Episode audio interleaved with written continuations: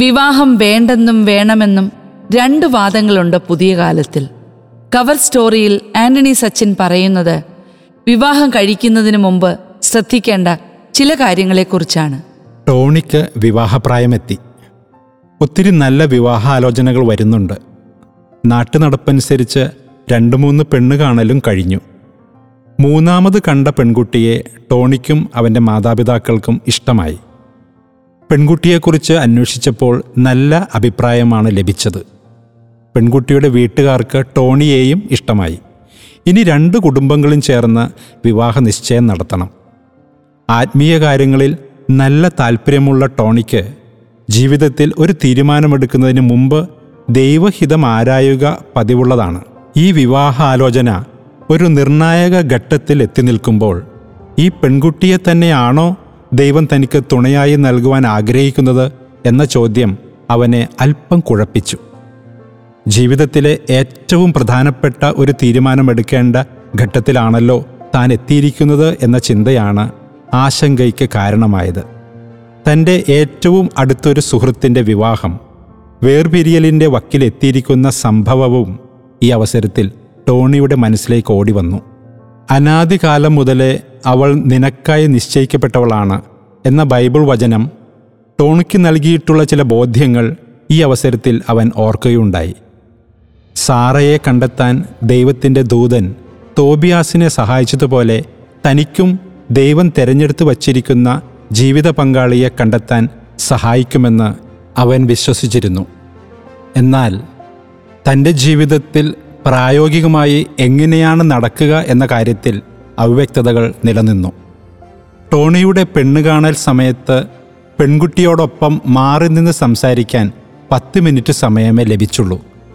ജീവിതകാലം മുഴുവൻ ഒരുമിച്ച് കഴിയേണ്ട ആളുമായി വെറും പത്ത് മിനിറ്റ് മാത്രം സംസാരിച്ചതുകൊണ്ട് ഒരു അന്തിമ തീരുമാനത്തിലേക്ക് എത്താൻ അവന് സാധിക്കാതെയും വന്നു.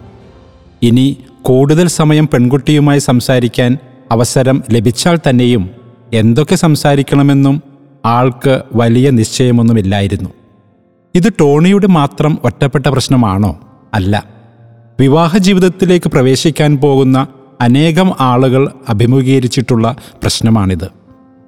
കത്തോലിക്ക സഭയുടെ വേദ പഠന ക്ലാസുകളിൽ വിവാഹം ഒരു കൂതാശയാണെന്നെല്ലാം ടോണി പഠിച്ചിട്ടുണ്ടെങ്കിലും വിവാഹപ്രായമെത്തിയപ്പോൾ പണ്ട് പഠിച്ച വിഷയങ്ങളെക്കുറിച്ച് യാതൊരറിവും മനസ്സിലുണ്ടായിരുന്നില്ല. പന്ത്രണ്ടാം ക്ലാസ് വരെ ടോണി സൺഡേ ക്ലാസ്സിൽ മുടങ്ങാതെ പോയിട്ടുണ്ടെങ്കിലും വിവാഹപ്രായമെത്തുന്ന കാലഘട്ടം വരെ വിവാഹമെന്ന കുതാശയെക്കുറിച്ചുള്ള ബാലപാഠങ്ങൾ മങ്ങാതെ ഓർമ്മയിൽ നിലനിൽക്കണമെങ്കിൽ ഒരു തുടർ പഠനത്തിനോ ചർച്ചകൾക്കോ സഭയിൽ സ്ഥാനമുണ്ടായിരിക്കണം. അതിനുള്ള സാധ്യത ഇന്ന് നിലവിലില്ലാത്തതിനാൽ ഈ കാര്യത്തിൽ ടോണിയെ കുറ്റപ്പറയാനും സാധിക്കുകയില്ല.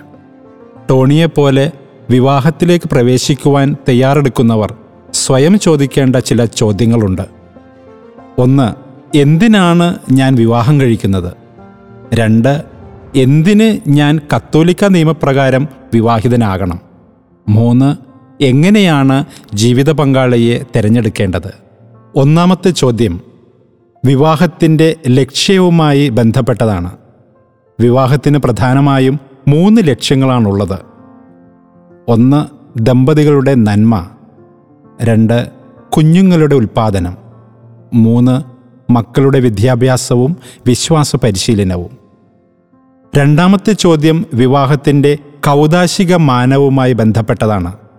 യുക്കാറ്റ് ഇരുന്നൂറ്റി അറുപത്തിരണ്ടിൽ പറഞ്ഞിരിക്കുന്നത് പ്രകാരം കൗതാശിക വിവാഹത്തിന് അത്യാവശ്യമായ മൂന്ന് ഘടകങ്ങളാണുള്ളത്.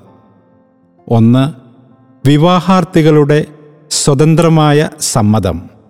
രണ്ട് ജീവിതകാലം മുഴുവൻ നിലനിൽക്കുന്ന ദാമ്പത്യ ബന്ധത്തിലേക്ക് അന്യരെ ഒഴിവാക്കുന്ന ഐക്യത്തിന്റെ സ്ഥിരീകരണം. മൂന്ന് കുട്ടികളെ ജനിപ്പിക്കാനുള്ള സന്നദ്ധത. ക്രൈസ്തവ വിവാഹത്തെക്കുറിച്ചുള്ള ഏറ്റവും അഗാധമായ കാര്യം ക്രിസ്തുവും സഭയും തമ്മിലുള്ള സ്നേഹത്തിന്റെ സജീവ പ്രതിബിംബങ്ങളാണ് തങ്ങൾ എന്ന് ദമ്പതികൾക്കുള്ള അറിവാണ്. മൂന്നാമത്തെ ചോദ്യം ജീവിത പങ്കാളിയെ തിരഞ്ഞെടുക്കുന്ന രീതിയും മാനദണ്ഡങ്ങളുമായി ബന്ധപ്പെട്ടതാണ്. ഓരോ വിവാഹാർത്ഥിയും ഒന്നും രണ്ടും ചോദ്യങ്ങൾ സ്വയം ചോദിക്കുകയും വിവാഹത്തിന്റെ ലക്ഷ്യത്തെക്കുറിച്ചും കൗതാശിക മാനത്തെക്കുറിച്ചും നല്ല വ്യക്തത ആദ്യമേ ഉണ്ടായിരിക്കേണ്ടതുമാണ്. ചുരുക്കത്തിൽ വിവാഹത്തെക്കുറിച്ച് ഗൗരവമായി ചിന്തിക്കാൻ തുടങ്ങുന്ന നാളുകളിലെങ്കിലും വിവാഹത്തെക്കുറിച്ച് പണ്ട് സൺഡേ സ്കൂളിൽ പഠിച്ച പാഠങ്ങൾ വീണ്ടും പഠിക്കാൻ മനസ്സ് കാണിക്കണം. പുതിയൊരു മൊബൈൽ ഫോൺ വാങ്ങുവാൻ ആലോചിക്കുമ്പോൾ വ്യത്യസ്ത ഫോണുകളെക്കുറിച്ചും അവയുടെ വിവിധ മോഡലുകളെക്കുറിച്ചും ഫീച്ചറുകളെക്കുറിച്ചും താരതമ്യം ചെയ്ത് പഠിക്കുവാൻ ശ്രമിക്കുന്ന വ്യക്തികൾ പലരും ജീവിതത്തിലെ ഏറ്റവും വലിയ തീരുമാനമെടുക്കേണ്ട ഘട്ടത്തിലേക്ക് കടക്കുമ്പോൾ യാതൊരു മുന്നൊരുക്കങ്ങളുമില്ലാതെ ലാഘവത്തോടെ സമീപിക്കുന്ന പ്രവണതയാണ് കണ്ടുവരുന്നത്. പുതിയൊരു ഫോൺ വാങ്ങിയതിന് ശേഷം ഇഷ്ടപ്പെട്ടില്ലെങ്കിൽ മറ്റൊരു ഫോൺ മാറ്റിയെടുക്കുവാനുള്ള സൗകര്യം ഇന്ന് ഓൺലൈൻ വ്യാപാരം വഴി സാധിക്കുമെങ്കിൽ അതുപോലെ വിവാഹത്തിന് ശേഷം പങ്കാളിയെ ഇഷ്ടപ്പെട്ടില്ലെങ്കിൽ മാറ്റിയെടുക്കുവാൻ സാധിക്കില്ലല്ലോ. വിവാഹബന്ധത്തിലെ പരാജയങ്ങൾ മനസ്സിലുണ്ടാക്കുന്ന മുറിവുകളും വളരെ വലുതാണ്. അതിനാൽ തന്നെ വിവാഹബന്ധത്തിലേക്ക് കടക്കുന്നതിന് വർഷങ്ങൾക്ക് മുമ്പ് തന്നെ വിവാഹ ജീവിതത്തിനു വേണ്ടി മാനസികമായി പ്രാർത്ഥനാപൂർവം ഒരുങ്ങി തുടങ്ങേണ്ടതുണ്ട്. ടോണിയുടെ പെണ്ണുകാണൽ സമയത്ത് വിവാഹ ജീവിതത്തിന്റെ ലക്ഷ്യത്തെക്കുറിച്ചും കൗതാശിക മാനത്തെക്കുറിച്ചും നല്ല ധാരണ പെൺകുട്ടിക്കുണ്ടോ എന്ന് തിരക്കേണ്ടിയിരുന്നു. അതിന് ആദ്യമേ ഈ വിഷയത്തെക്കുറിച്ച് ടോണിക്ക് നല്ല വ്യക്തത ഉണ്ടായിരിക്കണം വ്യക്തിപരമായി പ്രാർത്ഥനയും ബൈബിൾ വായനയും വിശുദ്ധ കുർബാനയും കുംഭസാരവുമൊക്കെയുള്ള ആളാണോ എന്നൊക്കെ വിവാഹാർത്ഥികൾ പരസ്പരം ചോദിച്ചറിയേണ്ടതുണ്ട്. പെണ്ണുകാണൽ ചടങ്ങ് വെറും ചായകുടി ചടങ്ങായി മാറാതെ ഇത്തരം വിഷയങ്ങൾ ഗൗരവമായി ചർച്ച ചെയ്യാൻ സമയമല്പം കൂടുതലെടുക്കുന്നത് നല്ലതാണ്. വിവാഹത്തിന് ശേഷം തങ്ങൾക്കുണ്ടാകാൻ പോകുന്ന മക്കൾക്ക് വിശ്വാസ പരിശീലനം നൽകണമെങ്കിൽ ആദ്യമേ മാതാപിതാക്കൾ വിശ്വാസ കാര്യങ്ങളിൽ താൽപ്പര്യവും അറിവും ഉള്ളവരാകേണ്ടതുണ്ടല്ലോ. നമ്മൾക്കില്ലാത്തത് അടുത്തൊരു തലമുറയ്ക്ക് നൽകുക സാധ്യവുമല്ലല്ലോ. ഇന്ന് ക്രൈസ്തവ സമൂഹത്തിൽ കൂടുതലും അറേഞ്ച്ഡ് മാരേജ് സമ്പ്രദായമാണ് പിന്തുടരുന്നത്. അതായത് വിവാഹാർത്ഥികളുടെ മാതാപിതാക്കൾ തമ്മിൽ ആദ്യമേ ആലോചിച്ചു തുടങ്ങുകയും പിന്നീട് പെണ്ണുകാണൽ വിവാഹാർത്ഥികളുടെ സമ്മതം ഒടുവിൽ വിവാഹം എന്ന രീതിയാണ് അറേഞ്ച്ഡ് മാരേജ് എന്ന് പറയുന്നത്. ഈ രീതിയിൽ വിവാഹം കഴിക്കുന്നവരുടെ ഇടയിലും വിവാഹമോചനങ്ങൾ കൂടുതലാണ്. ഇതിന് ഒരു പ്രധാന കാരണമായി തോന്നുന്നത് വിവാഹാർത്ഥികളുടെ മാതാപിതാക്കന്മാർ പോലും ക്രൈസ്തവ വിവാഹത്തിന്റെ യഥാർത്ഥ ലക്ഷ്യമെന്താണെന്ന് മറന്നു എന്നതാണ്. സ്ത്രീധനം കുടുംബമഹിമ സാമ്പത്തികമുള്ള ജോലി സൗന്ദര്യം ഇത്യാദി കാര്യങ്ങൾക്കാണ് അറേഞ്ച്ഡ് മാരേജിൽ മുൻഗണന നൽകി വരുന്നത്. സമൂഹത്തിൽ പൊങ്ങച്ചം കാണിക്കാൻ ഒടുവിൽ ആർഭാടമായ വിവാഹ ചടങ്ങുകൾ നടത്തും.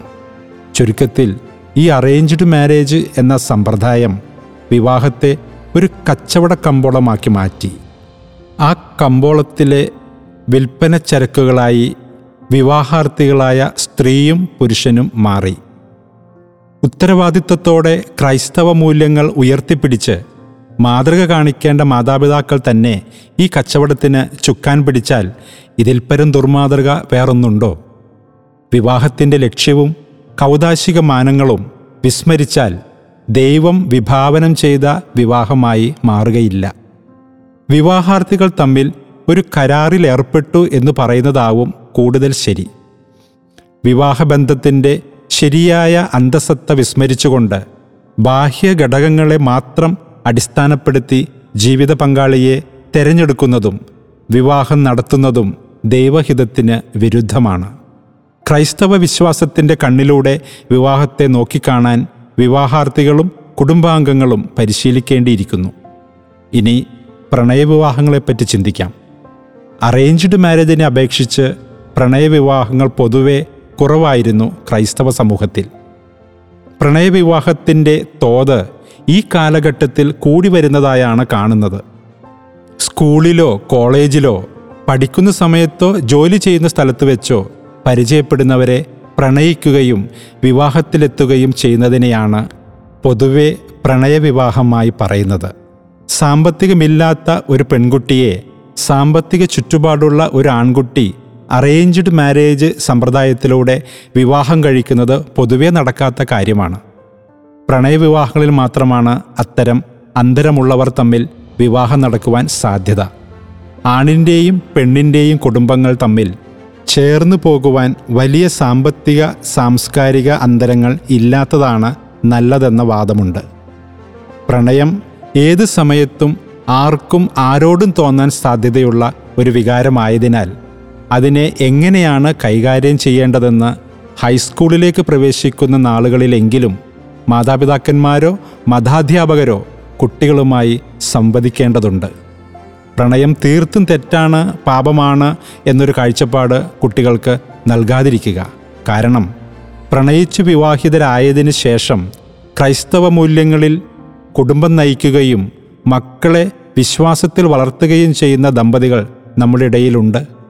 വിവാഹത്തിന്റെ ലക്ഷ്യത്തെക്കുറിച്ചും അതിന്റെ കൗതാശിക മാനത്തെക്കുറിച്ചും ലൈംഗിക വിശുദ്ധിയെക്കുറിച്ചും ചെറുപ്പത്തിലെ കുട്ടികളെ നല്ല രീതിയിൽ പഠിപ്പിക്കുകയും മാതാപിതാക്കന്മാർ ജീവിച്ചു കാണിക്കുകയും വേണം.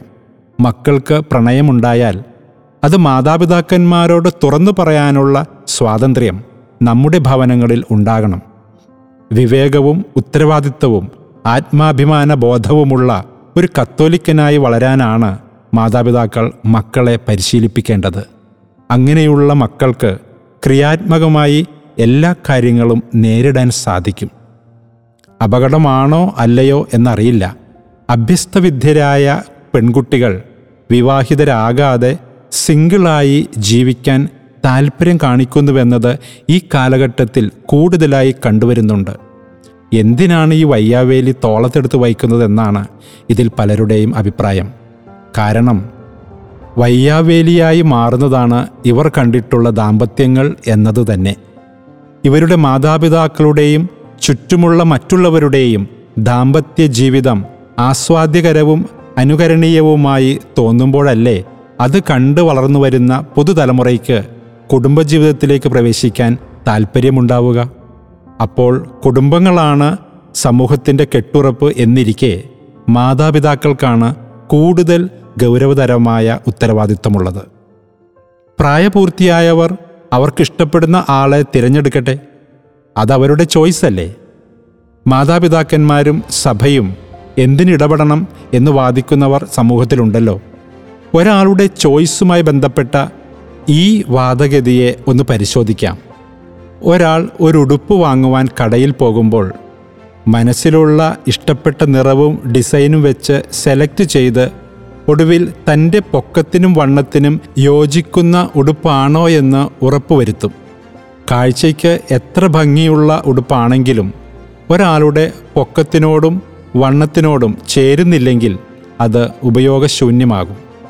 ഇവിടെ ഒരാൾക്ക് ചോയ്സ് ഉള്ളത് തന്റെ ഉടുപ്പിന്റെ നിറത്തിനും ഡിസൈനും മാത്രമാണ്. ഉടുപ്പിന്റെ അളവിന് ചോയ്സ് ഇല്ല. ഉടുപ്പിന്റെ അളവ് വിട്ടുവീഴ്ച ചെയ്യാൻ സാധിക്കാത്ത ഘടകമാണ്. ഇതുപോലെ ക്രൈസ്തവ വിവാഹത്തിൽ വിട്ടുവീഴ്ച ചെയ്യാൻ പാടില്ലാത്ത ഘടകമാണ് പങ്കാളിയുടെ ക്രിസ്തുവിലുള്ള വിശ്വാസവും വിവാഹത്തെക്കുറിച്ചുള്ള ബോധ്യങ്ങളും മാനസികമായ ഒരുക്കവും. ഇന്ന് കുദാശ സ്വീകരണങ്ങളെ വെറും ആഘോഷമായോ ചടങ്ങായോ കാണുന്ന സ്ഥിതിവിശേഷമാണ് കണ്ടുവരുന്നത്. ആന്തരികമായ കാര്യങ്ങളെ തമസ്കരിച്ച് ബാഹ്യമായ ഘടകങ്ങൾക്ക് മാത്രം പ്രാധാന്യം നൽകുന്നതാണ് ഇതിന് കാരണം. വിവാഹിതരാകാൻ തീരുമാനിക്കുന്ന ഓരോരുത്തരും വിവാഹത്തിന്റെ ലക്ഷ്യത്തെക്കുറിച്ചും കൗതാശിക മാനത്തെക്കുറിച്ചും ഉറച്ച ബോധ്യമുള്ളവരാകുക മാത്രമാണ് ഈ പ്രശ്നത്തിന് പരിഹാരം.